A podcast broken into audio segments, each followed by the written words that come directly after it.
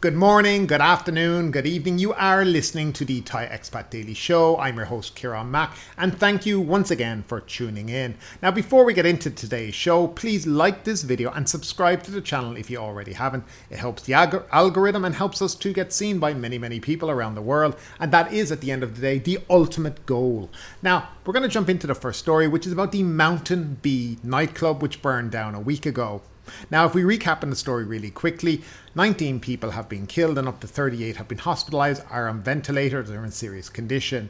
The owner of the nightclub, a 27 year old guy with his 31 year old girlfriend, were arrested, charged, then bailed, and now are currently out on bail. And that's where we thought the story ended until last night, where the district court then issued an arrest warrant for the father of the 27 year old because they actually believed that the 27 year old didn't actually own the nightclub.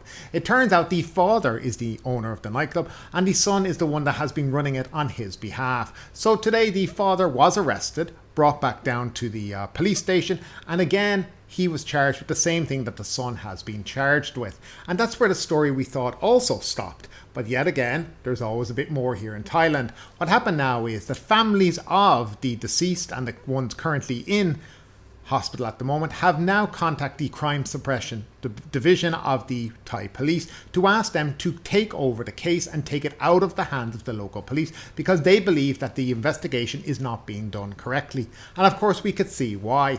Absolutely nobody could figure out that the 27 year old guy wasn't the owner. And that really makes you wonder exactly what is going on here. As always in Thailand, there's always a quick thing to try hush things up as quickly as possible. Money's paid to the victims, and everybody hopes that it goes away. So let's hope on this occasion that it doesn't go away, that the people who are responsible and ultimately responsible, the father, the son, and the girlfriend, are prosecuted under the law and do go and spend their time in jail. And that's where we'll leave the story at today. Now, I'm sure there will be more, and when there is, we will definitely bring it to you and moving along and a follow up yet again on another story. Now, remember the story about the guy who was caught, uh, who had posted a TikTok of him uh, illegally spearfishing parrotfish off the coast of Phi Island in the national park? Well, he has been caught and arrested as of today. And it's quite an interesting case because there seem to be uh, everybody's out to get him and everybody wants uh, their piece of blood in relation to it. But this guy yesterday actually released a apology video on TikTok. I don't know how to point this out, but I think I just want to say like um, I'm deeply, deeply sorry for what I've did. Uh, I didn't know anything about this, and it was absolutely not my intention to um, catch those fishes or or even fish in in a in a area like that where it's not allowed to fish. After growing up my whole life in Algeria and doing spearfishing everywhere around the world, I always check before I go somewhere like fishing uh, about the rules and, and, and the policies. But I think this was the first time that I felt so free and loved and welcome in Thailand, which made me not think about it. And there was a lot of miscommunication also with the boat guy who brought me there. He didn't speak very much English and he was like, yeah, he didn't really tell me about this. So I was like, okay, it's all cool. And also after seeing the parrotfish, the green one, seeing it uh, being sold at the market, as you can see here, I will point out some videos.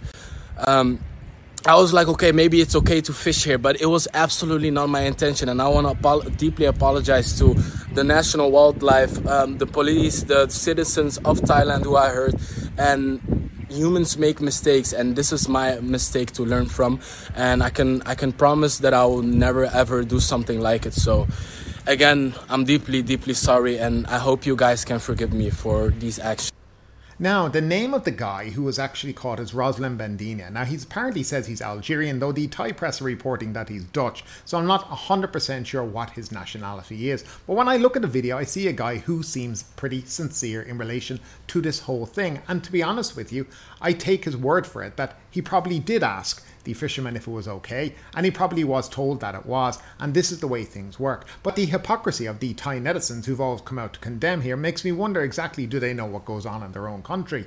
Now, he showed a video, and if you could see, there was definitely parrotfish being sold in the markets in Krabi. So where did they come from? They certainly weren't fished out by foreigners and then sold to the market. No, they were caught by local fishermen. And it's a practice that continues to go on day by day. It doesn't mean it's right, but it doesn't mean that because one foreigner does it, that we need to have his blood and we need to have him deported, blacklisted, arrested, fined, and all the other things that go with it. Sometimes people just make mistakes, and sometimes we need to recognize that and say he's made a mistake and he's apologized for it, and he's probably learned his lesson. But as always, there has to be this outrage on the internet, and we have to get this guy. And sometimes I think it goes a bit too far.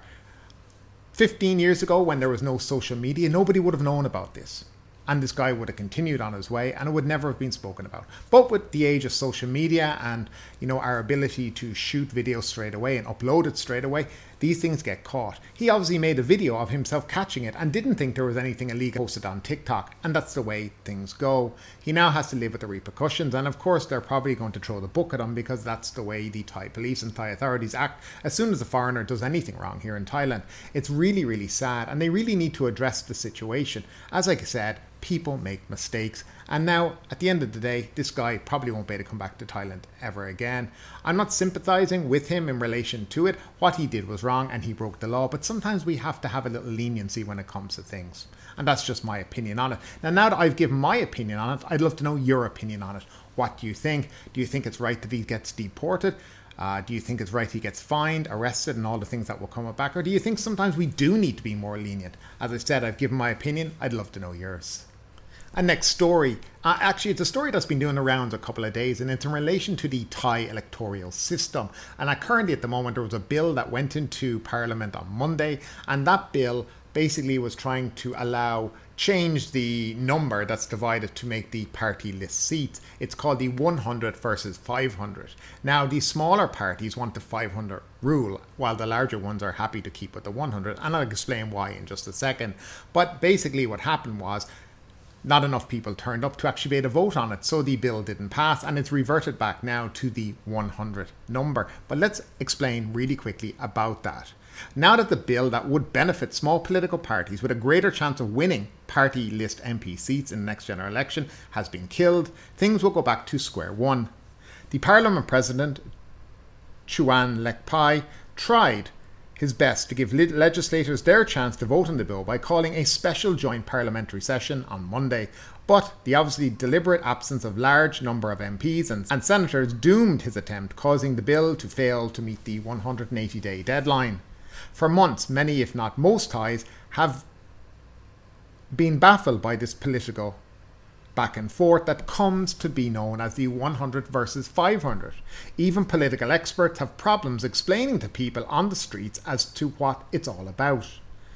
Bluntly speaking, however, whether it's the 100 formula or the 500 formula, it has little to do with advancing Thai democracy or serving public interest in any way. It all boils down to a mere political tussle that would serve only political interest. Now, let's get to the bottom of this bone of contention. Let's start with the 100 formula.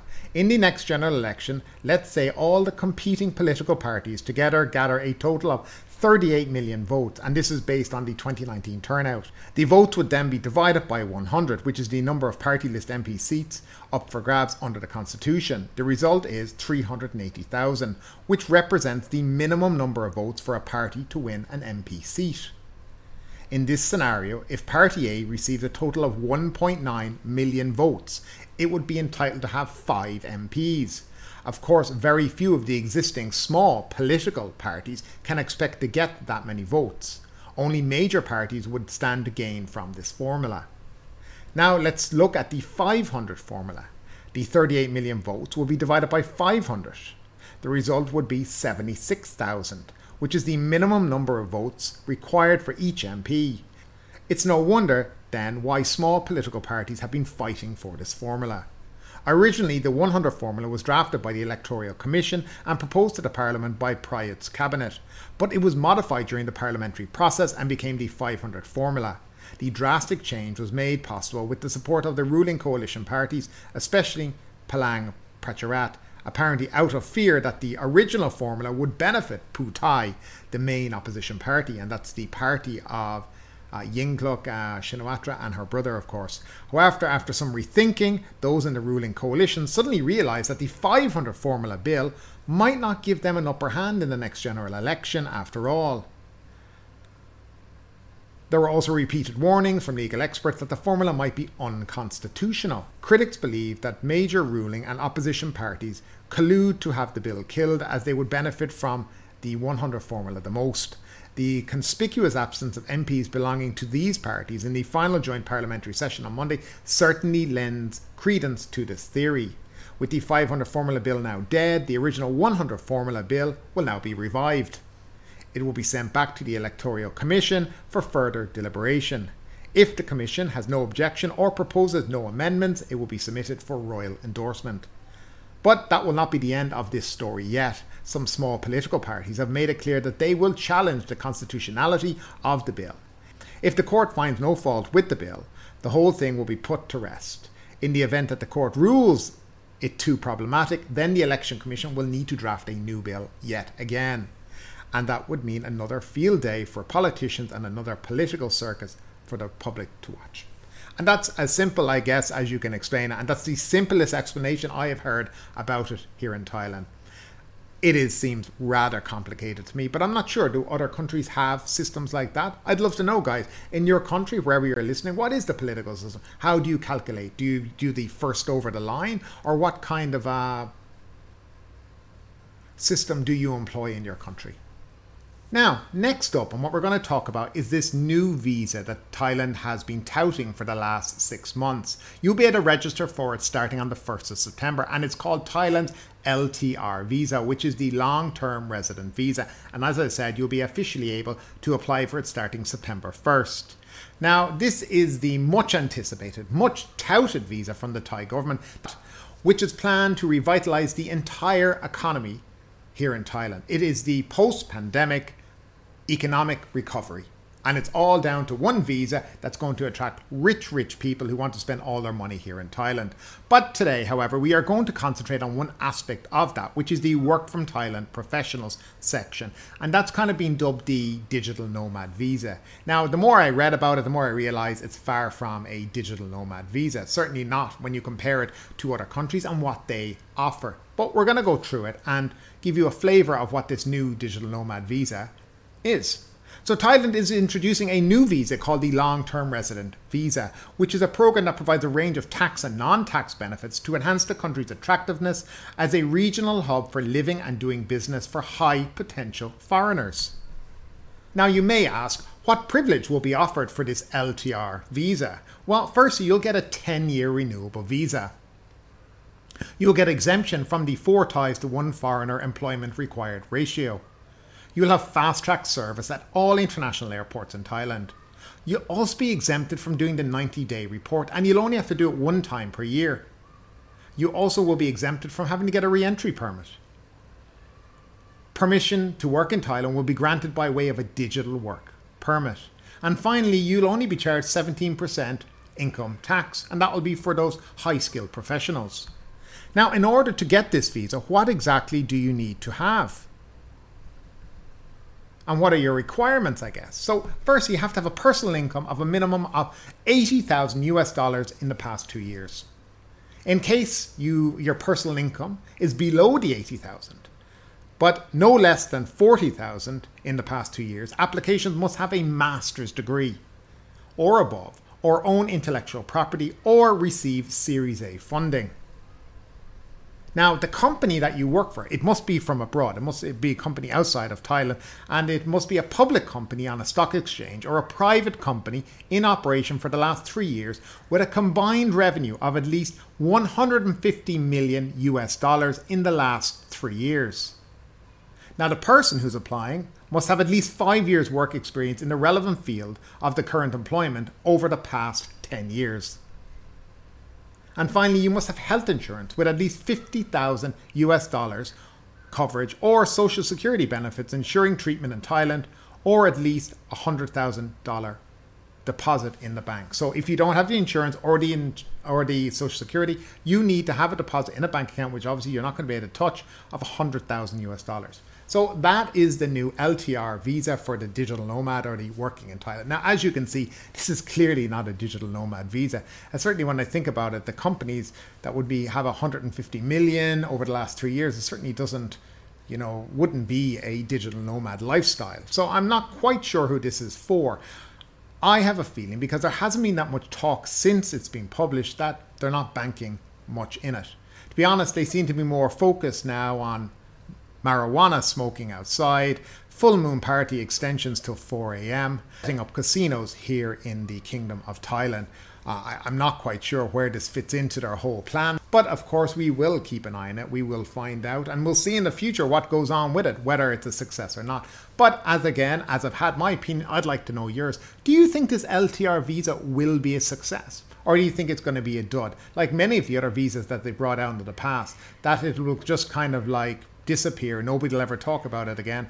And it'll just be kind of a visa option at the end of a very long list of other visas that, you know, have become irrelevant. I'd love to know your opinion, as always, down below in the comment section. And guys, that's it for today. Thanks once again for tuning in, and we'll see you all again on Friday morning. But ultimately, with this story or anything else that stood out to you today, I'd love to know your thoughts in the comments down below. Because yes, this is a news show, but it's also a conversation. Now keep that conversation going. Make sure you like this video, subscribe to the channel, share the video, and do all the good stuff that does help that YouTube algorithm. But ultimately, my name is Kieran Mack. You've been listening to the Thai Expat Daily Show, and we will see you next time.